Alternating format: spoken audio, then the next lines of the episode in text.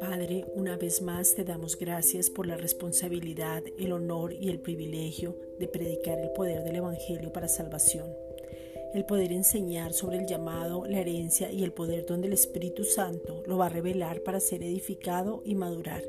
Hebreos 5 versículos 13 al 14. Enseñar sobre el amor inagotable para que venga una revelación sobrenatural. Romanos 5:5.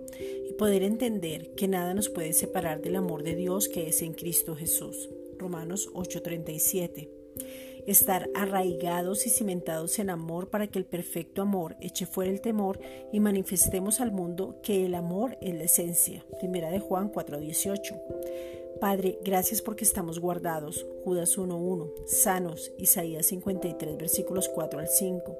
No nos falta el alimento. Salmo 23.1. Y ninguno de nosotros está conectado a una máquina para poder respirar.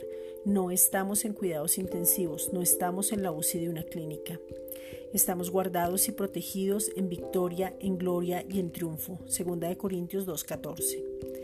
Gracias Padre porque el mundo se está limpiando, los ríos, los mares ya están en su color original, las aguas se tornan cristalinas y podemos apreciar sus colores, las riquezas naturales de todo el mundo se pueden ver, los cielos están sin contaminación como la que tenían antes, los animales ya pueden salir sin temor, la fauna silvestre ya sale a mirar nuevamente.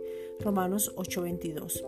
Padre, gracias porque hemos visto la variedad de cultivos en los campos, hemos aprendido a valorar a aquellos que cultivan y cuidan los campesinos que por mucho tiempo no fueron de interés porque se veía más lo de otros lados que lo que teníamos en cada país. Gracias Padre porque podemos ser agradecidos. Gracias.